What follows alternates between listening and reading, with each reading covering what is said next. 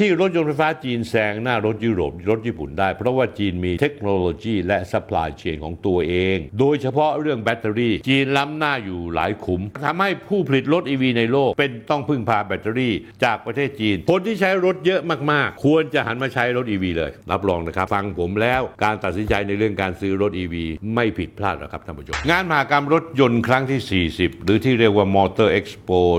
2023 จบลงไปแล้วนะครับ วันสุดท้ายคือวันจันทร์ที่ 11 ธันวาคม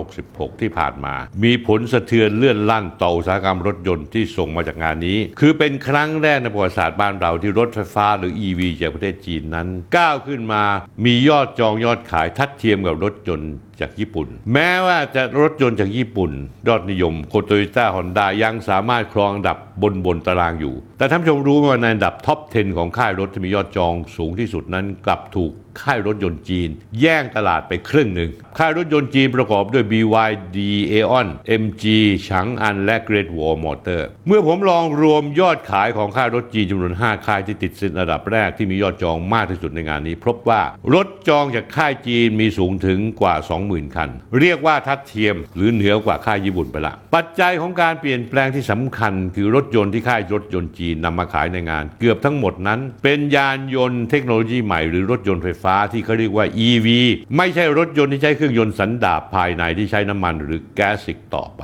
ประเด็นนี้เป็นประเด็นที่ผมสัญญาท่านผู้ชมว่าจะนำมาบอกเล่าและวิเคราะห์ต่อในรายการคุยทุเรื่องกับสนที่สัปดาห์นี้ อย่างที่ผมกล่าวไปก็คือว่าเทคโนโลยีรถยนต์ไฟฟ้า EV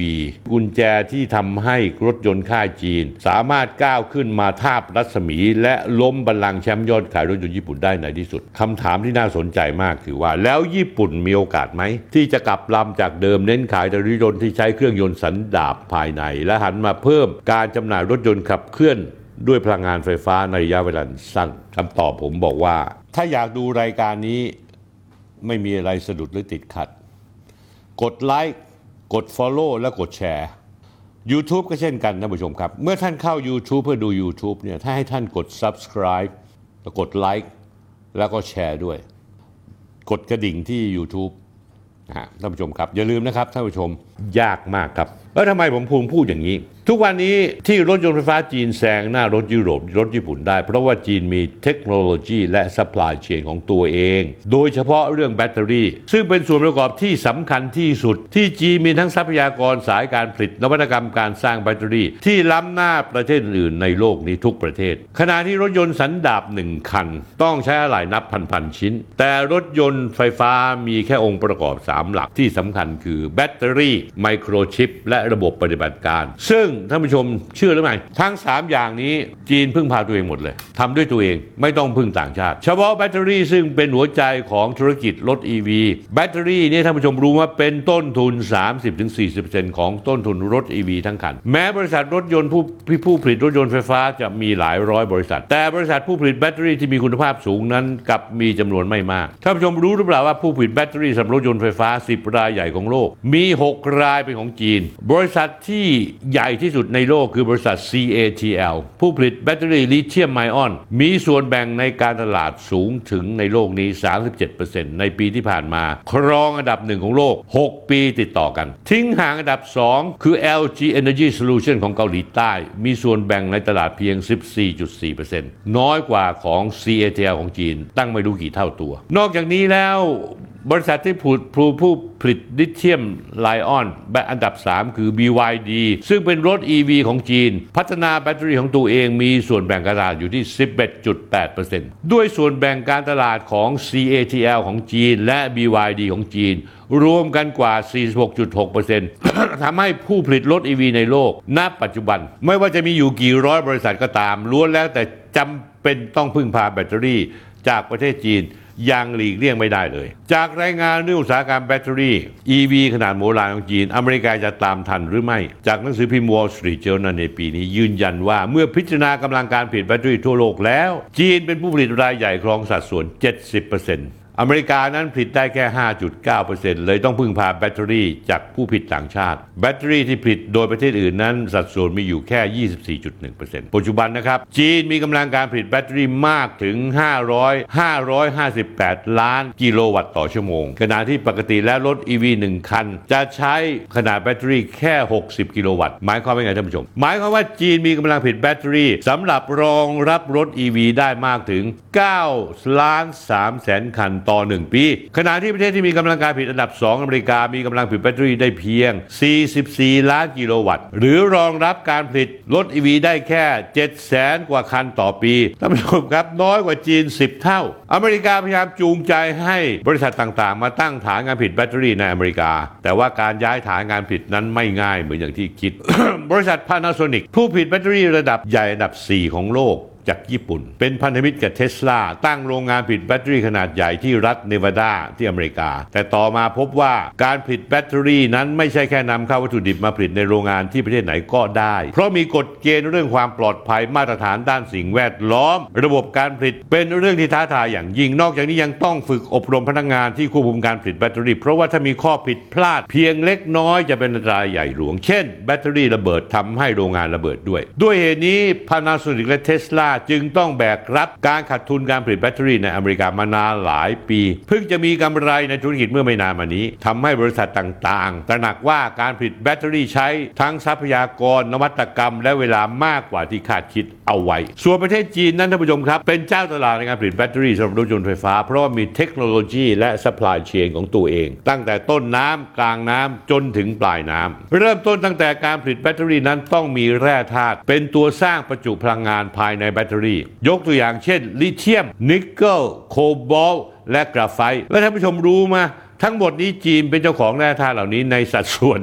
78ถึง91%ขณะที่อเมริกามีแร่ธาตุเหล่านี้น้อยกว่า 1%ท่านผู้ชมครับ จีนมีกำลังผลิตลิเธียมกว่า 40%จากเหมืองแร่ลิเธียมทั่วโลก จากการที่บริษัทเทียนฉีลิเธียมของจีน เข้าไปถือหุ้นใหญ่ในบริษัททาลิสันลิเธียมของออสเตรเลีย แต่แร่ชนิดหนึ่งที่ใช้ผลิตแบตเตอรี่คือโคบอลต์จีน เป็นรายใหญ่เช่นกัน เพราะโคบอลต์กว่า 70%ของโลกมาจากเหมืองแร่ในคองโก ที่จีนเป็นผู้ถือสัมปทานอยู่นอกจากนี้แบตเตอรี่ส่วนใหญ่ที่ผลิตในอเมริกาและจีนยังใช้แร่ธาตุที่แตกต่างกัน คือในอเมริกา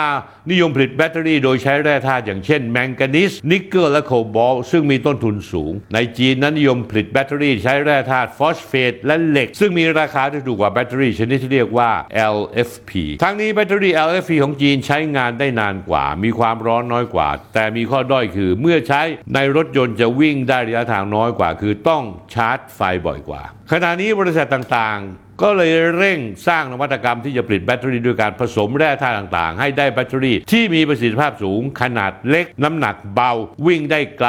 ชาร์จไฟได้เร็ว และทนทานใช้ได้นาน เพราะฉะนั้นเห็นได้ชัดว่าแร่ธาตุต่างๆ ที่ใช้ในการผลิตแบตเตอรี่ไม่ว่าจะเป็นลิเธียมนิกเกิลโคบอลต์และกราไฟต์ประเทศจีนนั้นถือเป็นผู้นำทั้งหมด ยึดครองการผลิตตั้งแต่ 44 ถึงเปอร์เซ็นต์ถึงร้อยเปอร์เซ็นต์ส่วนสหรัฐผลิตได้แค่2ถึง5เปอร์เซ็นต์เท่านั้น ยิ่งไปกว่านั้นท่านผู้ชมครับ ล่าสุดกระทรวงพาณิชย์จีนออกประกาศว่าตั้งแต่หนึ่งธันวาคมที่ผ่านมาเนี้ยจีนได้ควบคุมการส่งออกสำหรับกราไฟต์เพื่อความมั่นคงของชาติ ผู้ส่งออกกราไฟต์คุณภาพสูง จะนำไปผลิตแบตเตอรี่ จะต้องยื่นขอใบอนุญาตการส่งออกจากจีน และนี่คือการตอบโต้อเมริกาและประเทศทางตะวันตก ที่ sanction จีน ในเรื่องไมโครชิป จีนเอาคืนบ้างอันหนึ่งการจัดหาแร่ธาตุข้อจำกัดที่สำคัญในการผลิตแบตเตอรี่ทั้งจีนอเมริกา ไม่ได้ใช้แร่ธาตุที่ผลิตในประเทศตัวเองส่วนใหญ่จะนำเข้าจากออสเตรเลียคองโกและอินโดนีเซีย ซึ่งจีนได้เข้าไปลงทุนในเหมืองประเทศเหล่านี้มานานแล้ว แต่ว่าอเมริกาพยายามทำเหมืองในประเทศตัวเอง กฎระเบียบสิ่งแวดล้อมต่างๆทำให้เหมือง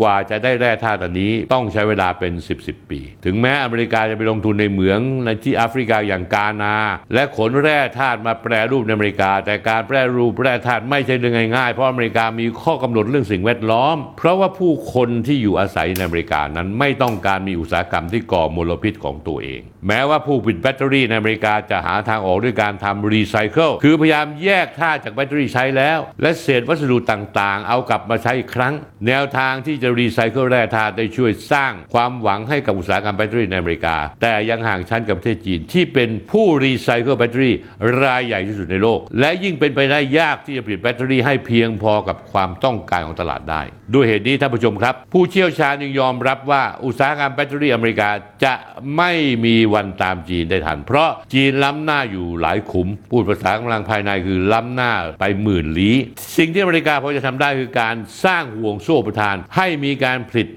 ในประเทศบางส่วน เพื่อลดการพึ่งพาต่างชาติ และบรรเทาการขาดแคลนแบตเตอรี่ ซึ่งเป็นส่วนสำคัญในการเปลี่ยนผ่านโครงสร้างทางพลังงาน จากรถยนต์สันดาปสู่รถยนต์พลังงานใหม่ ทั้งหมดที่พูดมานี้เป็นสถานการณ์การต่อสู้ของมหาอำ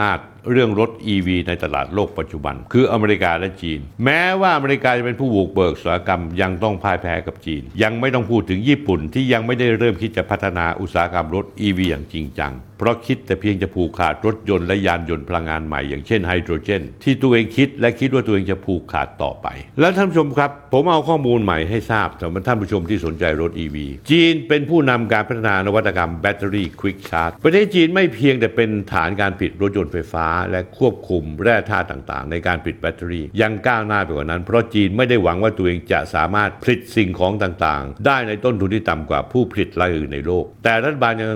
มีการสนับสนุนให้บริษัทต่างๆ พัฒนาระบบแบตเตอรี่ให้มีประสิทธิภาพมากขึ้น ยกตัวอย่าง เช่น การพัฒนาการชาร์จเร็ว ซึ่งเป็นจุดอ่อนของรถยนต์ไฟฟ้า เมื่อต้นเดือนสิงหาคมที่ผ่านมาเนี้ย4เดือนที่แล้ว บริษัทแบตเตอรี่ยักษ์ใหญ่ของโลก CATL ของจีน ผู้ผลิตแบตเตอรี่อันดับหนึ่งโลก เปิดตัวแบตเตอรี่แบบชาร์จเร็วพิเศษ ชื่อเสินสิงที่แปลว่า เร็วดุจเทพ มีประสิทธิภาพคือทำให้รถ EV สามารถชาร์จเพียง 10 นาที ขับขี่ไปได้ไกลถึง 400 กิโลเมตรชาร์จ 10 นาทีวิ่งไปได้ 400 กิโลเมตรถ้าชาร์จได้เต็มแบตเตอรี่100%ก็จะไปได้ไกลถึง 700 กิโลเมตร แบตเตอรี่รุ่นนี้ช่วยบรรเทาความกังวลผู้ขับขี่รถยนต์ไฟฟ้าได้อย่างมาก และเปิดศักราชใหม่ของการชาร์จ EV ด้วยความเร็วสูง โดยตั้งเป้าว่าจะเริ่มผลิตจำนวนมากในปลายปีนี้ และเริ่มส่งมอบให้ปีหน้า แบตเตอรี่รุ่นเสินสิงของ CATL นี้นอกจากชาร์จเร็ววิ่งได้ไกลแล้ว ยังแก้แบตเตอรี่ที่ชาร์จไม่เข้าชาร์จไม่เต็ม ในสภาพอุณหภูมิต่ำ โดยอุณหภูมิห้องแบตเตอรี่เสินสิงจะชาร์จได้ถึง 80%ในช่วงเวลา 10 นาที ณอุณหภูมิต่ำสุดลบ 10 องศา สามารถชาร์จ 80%ได้เวลา 30 นาที คือพูดง่ายว่าถ้าอุณหภูมิห้องชาร์จไว้ที่บ้าน จะชาร์จได้ 80%ใช้เวลา 10 นาที ยิ่งไปกว่านั้น CATL ยังไม่เพียงพัฒนาแบตเตอรี่แบบเดิม แบบเดิมคือแบตเตอรี่ใช้ลิเธียมไอออน ให้มีประสิทธิภาพมากขึ้น แต่ยังคิดปฏิวัติวงการด้วยการผลิตแบตเตอรี่ด้วยเทคโนโลยีใหม่ และทรัพยากรที่หาง่ายกว่า นั่นคือแบตเตอรี่โซเดียมไอออน แบตเตอรี่โซเดียมไอออนผลิตจากโซเดียม ซึ่งเป็นธาตุในหมู่เดียวกับลิเธียม แต่มีคุณสมบัติคือสามารถหาได้ทั่วไปบนพื้นโลก โดยไม่ต้องไปหาไกลที่ไหน นั่นคือเกลือแกง สารให้ความเค็มที่เรารู้จักกันดีนั่นเอง เป็นแร่ธาตุหลักที่อยู่ในน้ำทะเลถึง 80%ท่านผู้ชมรู้ว่าจีนเขาใช้เมืองฉางซาเมืองมณฑลหูหนานเป็นศูนย์กลางของนวัตกรรมแบตเตอรี่ มีนักวิทยาศาสตร์และวิศวกรที่ทำงานเกี่ยวกับความก้าวหน้าแบตเตอรี่ปัจจุบัน นครฉางซามีบริษัทชั้นนำด้านวัสดุการเก็บกัก เก็บพลังงานมากกว่าร้อยบริษัท รวมทั้งบริษัทที่ดำเนินการใช้รีไซเคิลแบตเตอรี่บริษัท CATL เดินหน้าพัฒนาแบตเตอรี่โซเดียมไอออน ที่เปิดตัวครั้งแรกเมื่อกลางปี 2064 โดยผลิตแพ็คแบตเตอรี่แบบไฮบริดมีเซลล์โซเดียมไอออนและเซลล์ลิเธียมไอออนในแพ็คเดียวกัน ทั้งหมดที่ผมพูดมาเนี่ยมันเป็นเหตุผลว่าทำไมผมบอกว่าเมื่อรถ EV จีน โค่นรถญี่ปุ่นตกจากบัลลังก์แล้ว เป็นเรื่องยากที่รถญี่ปุ่นจะกลับมาทวงคืนได้ในเร็ววันนี้ สัปดาห์ที่ผ่านมาผมมีโอกาสคุยกับหลานสาวของผม คือดรพิมพาลิมทองกุล หรือดรอ้อย ผู้เชี่ยวชาญเรื่องแบตเตอรี่ที่สุดคนหนึ่งประเทศไทย ตอนนี้เธอดำรงตำแหน่งนายกสมาคมเทคโนโลยีระบบกักเก็บพลังงานไทย และหัวหน้าทีมวิจัยเทคโนโลยีระบบกักเก็บพลังงาน กลุ่มวิจัยนวัตกรรมพลังงาน ศูนย์เทคโนโลยีพลังงานแห่งชาติ e n t e c h ดรอ้อยบอกว่าเมื่อพิจารณาจากแนวโน้มผู้บริโภคชาวไทยในการปรับเปลี่ยนจากรถยนต์สันดาปภายในมาใช้รถยนต์พลังงานไฟฟ้าหรือ EV แล้ว ดรอ้อยเชื่อว่าเดิมทีที่คาดไว้คืออีก 7-8 ปีข้างหน้า หรือปีคศ 2030 แต่เธอเชื่อหลังจากที่ดูเหตุการณ์ต่างๆ แล้วว่า ทุกอย่างจะเปลี่ยนแปลงภายใน 3 ปีถึง 5 ปีเลย แรงขับเคลื่อนที่สำคัญคือต้นทุนค่าพลังงานไฟฟ้าที่ต่ำกว่า น้ำมันและแก๊สอย่างชัดเจน คือค่าชาร์จพลังงานไฟฟ้ารถ EV นั้น ถูกกว่าค่าเติมน้ำมันหรือก๊าซอย่างมาก คือแค่ 20%ของราคาของน้ำมันในการใช้จ่าย เปรียบเทียบง่ายๆ ถ้าท่านผู้ชมใช้รถยนต์เครื่องยนต์สันดาปภายใน และเติมน้ำมันสัปดาห์ละหนึ่งครั้งครั้งละ1,000 บาท เมื่อเปลี่ยนเป็นชดรถยนต์ใช้ EV จะเหลือค่าไฟตกแค่ครั้งละ 200 บาทเอง จาก 1,000 บาทเหลือ 200 บาท เดือนเดือนหนึ่งท่านผู้ชมประหยัดไปประมาณ 3,000ถึง4,000 บาท ถ้าท่านผู้ชมเติมน้ำมันเฉลี่ยสัปดาห์ละ 2,000 บาท เดือนละ 8,000 บาท ค่า่าไฟที่เสียเสียไปจริงๆนะคือ 20%คือ 1,600 บาท 1,500 บาท เดือนเดือนหนึ่งท่านผู้ชมประหยัดเงินไป 6,000ถึง6,500 บาท นี่ยังไม่นับกับค่าบำรุงรักษาเครื่องยนต์น้ำมันเครื่องน้ำมันเกียร์น้ำมันเบรก น้ำมันหล่อลื่นชิ้นส่วนต่างๆ เพราะว่ารถยนต์ไฟฟ้ารถ EV นั้นท่านผู้ชมครับ ผมบอกว่ารถ EV แต่ละคันมีชิ้นส่วนประกอบน้อยกว่ารถเครื่องยนต์สันดาปภายในมาก เพราะฉะนั้นแล้วถ้าท่านผู้ชมเปลี่ยนมารถใช้ EV เหมือนมีเงินในกระเป๋าเพิ่มขึ้นทันที แล้วไม่ต้องคำนึงว่าอีก 5 ปี 10ปีเมื่อขายรถต่อเป็นรถมือสองแล้วราคาจะตกควบ อย่างที่บรรดาสาวกค่ายรถญี่ปุ่นขู่เอาไว้ ว่า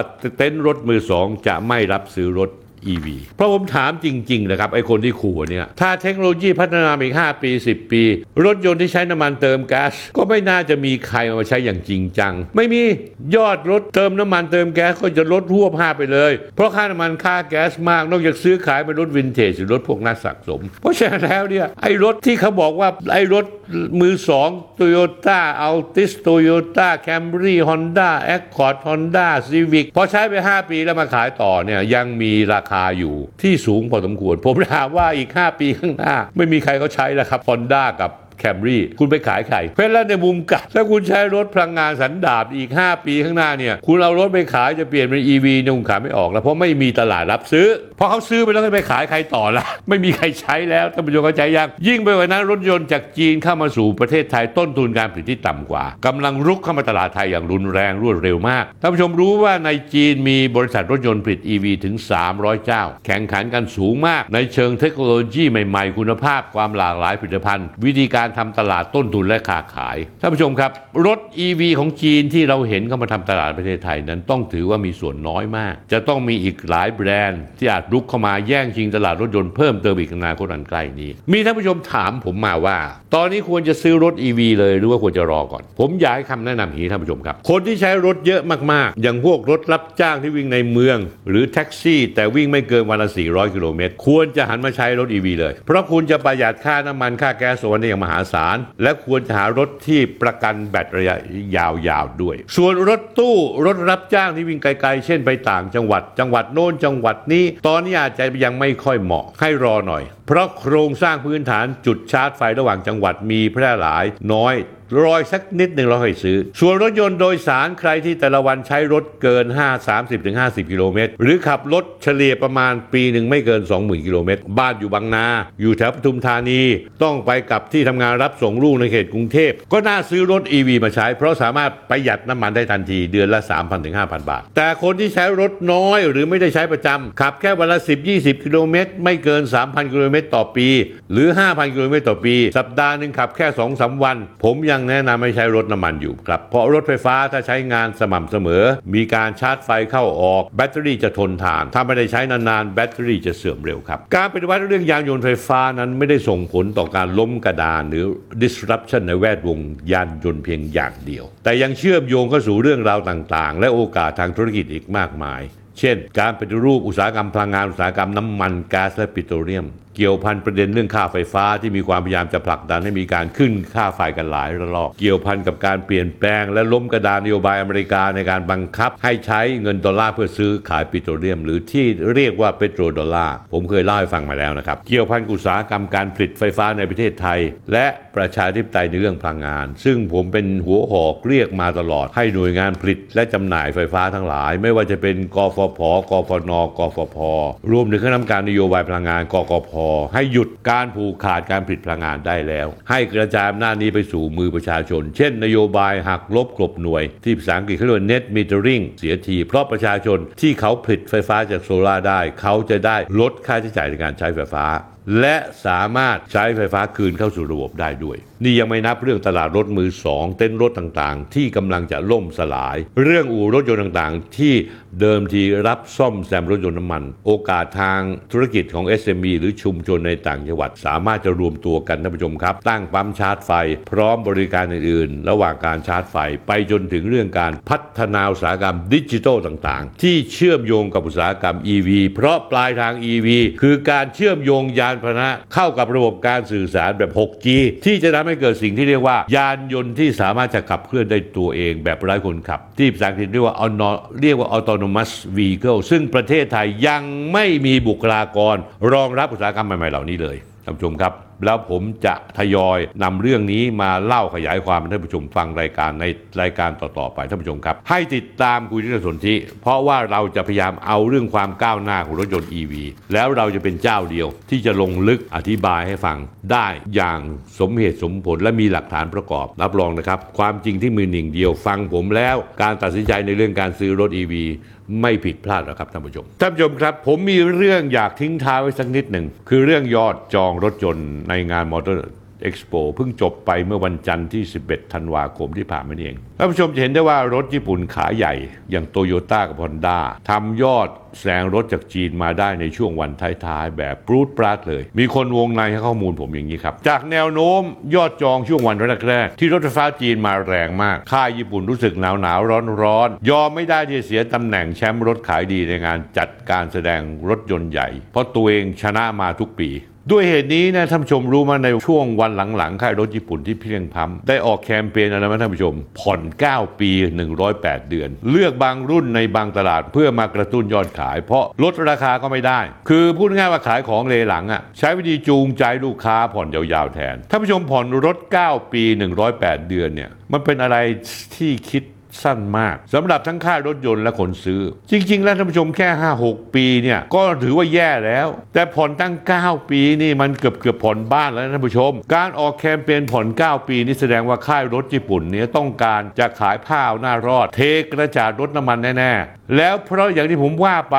รถเป็นอะไรที่เสื่อมค่าเร็วมาก ตามหลักกฎหมายค่าเสื่อมรถยนต์และเครื่องจักรจะอยู่ที่ 5 ปี สูงสุดไม่เกิน 10 ปี ดังนั้นเมื่อเลยไปถึงปีที่ 5 แล้วก็แทบจะไม่มีเหลือมูลค่าอะไรเลย แต่ผมเคยเตือนแล้วใช่ไหมท่านผู้ชมว่าภายในแค่ 3 ปีนี้ รถไฟฟ้าจะวิ่งเต็มถนน รถยนต์สันดาปภายในที่ใช้เครื่องยนต์ตลาดมือสองก็จะเจ๊งกันเป็นระนาว เพราะซื้อมาไม่คุ้มค่าน้ำมัน เติมแก๊สซื้อค่าบุมรักษา แล้วค่าญี่ปุ่นที่มาโม้ว่าบอกว่า ซื้อรถ EV แล้วเนี่ยพอจะขายต่อมือสองเนี่ยไม่มีตลาดรองรับ หรือว่าราคาจะตก ไปมากๆ สู้รถสันดาปไม่ได้ แล้วถ้ารถสันดาปถ้าท่านผู้ชมผ่อนไป 9 ปีท่านผู้ชมคิดว่าพอท่านผู้ชมจะขายทิ้งเนี่ยมันยังจะมีรถสันดาปมือสองเหลืออยู่ในประเทศไทยอีกเหรอไม่มีแล้วท่านผู้ชมคงต้องเก็บรถกันนะไว้ปลูกสะระแหน่ปลูกผักสึนามิของรถ EV ไฟฟ้าจะมาทำลายรถใช้น้ำมันเชื้อเพลิงฟอสซิลจะมาเร็วมากและถล่มเร็วมาก ให้จำคำผมพูดเอาไว้ คนที่เกี่ยวข้องกับอุตสาหกรรมยานยนต์โดยเฉพาะค่ายญี่ปุ่นยุโรปไม่ว่าจะเป็นดีลเลอร์ซัพพลายเออร์ผู้ผลิตอะไหล่รวมทั้งร้านซ่อมบำรุงช่างซ่อม ถ้าไม่รีบปรับตัวจะประสบความยากลำบากอย่างยิ่ง ถึงขั้นเจ๊งไปเลยอย่างแน่นอน ถ้าอยากดูรายการนี้ไม่มีอะไรสะดุดหรือติดขัด กดไลค์กด Follow และกดแชร์ YouTube ก็เช่นกันท่านผู้ชมครับ เมื่อท่านเข้า YouTube เพื่อดู YouTube เนี่ยถ้าให้ท่านกด Subscribe แล้วกดไลค์แล้วก็แชร์ด้วย กดกระดิ่งที่ YouTube นะฮะท่านผู้ชมครับ อย่าลืมนะครับท่านผู้ชม